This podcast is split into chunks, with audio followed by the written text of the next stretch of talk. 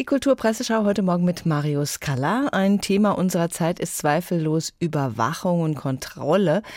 Auch, aber nicht nur in der aktuellen Corona-Krise. Die Süddeutsche Zeitung informiert über den Stand der Dinge. Was gibt's denn da Neues? Nun, es wird schwieriger, geht aber unaufhaltsam voran. Und das aktuelle Problem ist, es wird ja viel und oft eine Maske getragen, das erschwert die Überwachung. Doch gerade die Technologien für Gesichtserkennung schreiten voran, auch dank der Zebrafinken, denn der Autor der Süddeutschen Zeitung Bernd Graff erklärt, die Algorithmen lernen und sie lernen an Vogelschwärmen. Selbst in großen Schwärmen liegt die Wiedererkennbarkeit einzelner Vögel mittlerweile bei überstolzen 90 Prozent. Und was die Algorithmen dann also an den Vögeln gelernt haben, dürfen sie dann an den Menschen beweisen, die Menschen, die dann auf den Flughäfen sind, in den Shopping-Malls, in den Stadien und so weiter und so fort. Das Ganze hat immer noch Tücken. China zum Beispiel ist führend bei dieser Überwachungs- und Kontrolltechnologie in Pakistan. In vielen Ländern Afrikas werden chinesische Produkte eingesetzt. Die erkennen allerdings nicht so viel, denn die Systeme sind für Chinesen programmiert, so wird hier erklärt, nicht für Afrikaner. Und andere Gesichtsmerkmale erfordern dann eine andere Programmierung. Und dann kommen noch die Masken hinzu. Bei schwarzen Masken ist der Träger schwieriger zu erkennen, je höher über die Nase gezogen, desto schwerer, so die kleinen Tipps hier. Deswegen wird aber auch an Algorithmen gearbeitet, die mit Masken verhüllte Gesichter erkennen können. Da gibt es auch schon Erfolge und ähnliche Wiedererkennungsraten wie ohne Maske, also die Vögelschwärme und die Menschenmassen sie beschäftigen. Ein anderer Dauerbrenner der letzten Wochen waren die Denkmalstürze ehemaliger Kolonialpolitiker und Imperialisten. Heute ist in der FAZ ein Denkmal von Winston Churchill in London zu sehen, dem hinzugefügt wurde, war ein Rassist. Geht's jetzt auch Churchill an den Kragen? Vielleicht, es gibt da Versuche, aber es wird wohl nicht klappen. Zu eisern stehen die Briten hinter ihrem Nationalheld, meint die Korrespondentin Gina Thomas, die über eine frische Diskussion berichtet dort auf der der Insel. Churchill hatte viktorianische Ansichten, wird gesagt, äh, war überzeugt von weißer Suprematie und noch rassistischer als die damals vorherrschende Ansicht und der Durchschnitt so eine Stellungnahme in der Debatte. Das hätte seinerzeit selbst Kabinettskollegen schockiert. Aber der lange Schatten von Churchill ist immer noch da. Neue Bücher gibt es, sind angekündigt. Eines geht von einer unheimlichen Affinität von Hitler und Churchill aus, vergleichbar der zwischen Wotan, dem Lichtalben, und Albrecht, dem Schwarzalben.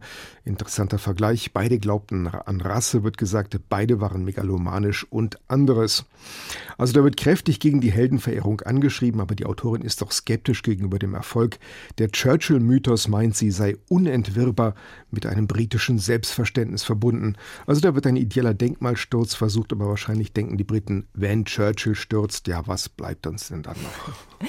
Ein Gedicht spielt im heutigen Feuilleton eine Rolle und zwar genau eins, das allerdings gleichzeitig in fünf verschiedenen Sprachen. Was hat es damit auf sich? Das erklärt in der Süddeutschen Zeitung die Autorin Lea Schneider in diesem Artikel. Erstmal ist das Gedicht nicht ein Gedicht, das dann einmal da ist und viermal übersetzt wird, sondern ein Gedicht in fünf Sprachen geschrieben. Eine Doppelseite von insgesamt 32 ist dann hier auch abgedruckt. In Deutsch, Kurdisch, Spanisch, Englisch und Hocharabisch ist dieses Gedicht gleichzeitig geschrieben. Sieht verrückt, aber auch sehr interessant aus und hier wird auch erklärt, dann nebendran in einem Glossar mit Erklärungen und in diesem Text, die Einsprachigkeit war historisch eigentlich immer die Ausnahme. Einsprachigkeit sei ein historisches Konzept, eng an den in der Romantik entstehenden Nationalismus gebunden und eben dessen Vorstellungen sprachlicher Identität.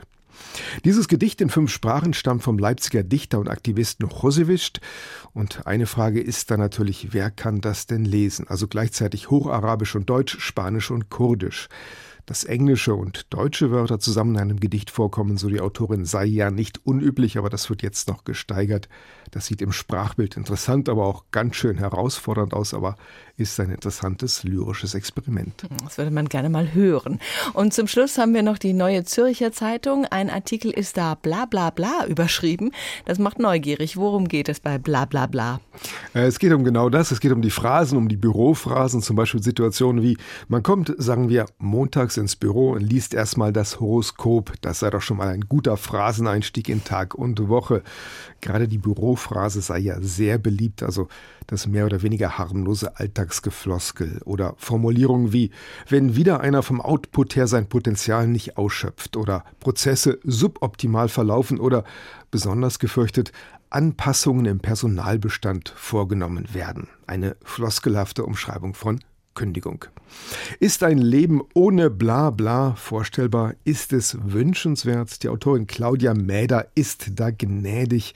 Klartext oder Floskel, manchmal sei es schon gut, wenn die Sprache etwas floskelhaft ist, aber dafür keinem wehtut. Ja, und heute ist dann mal die Gelegenheit, den Tag nicht mit Phrasen, sondern einem Artikel über diese zu beginnen. Das ist doch schon mal ein echter Fortschritt. Das kann man auch ganz still und schweigsam tun, einfach nur lesen.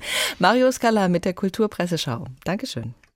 Die HR2 Kulturpresseschau. Weitere Kulturthemen auf hr2.de.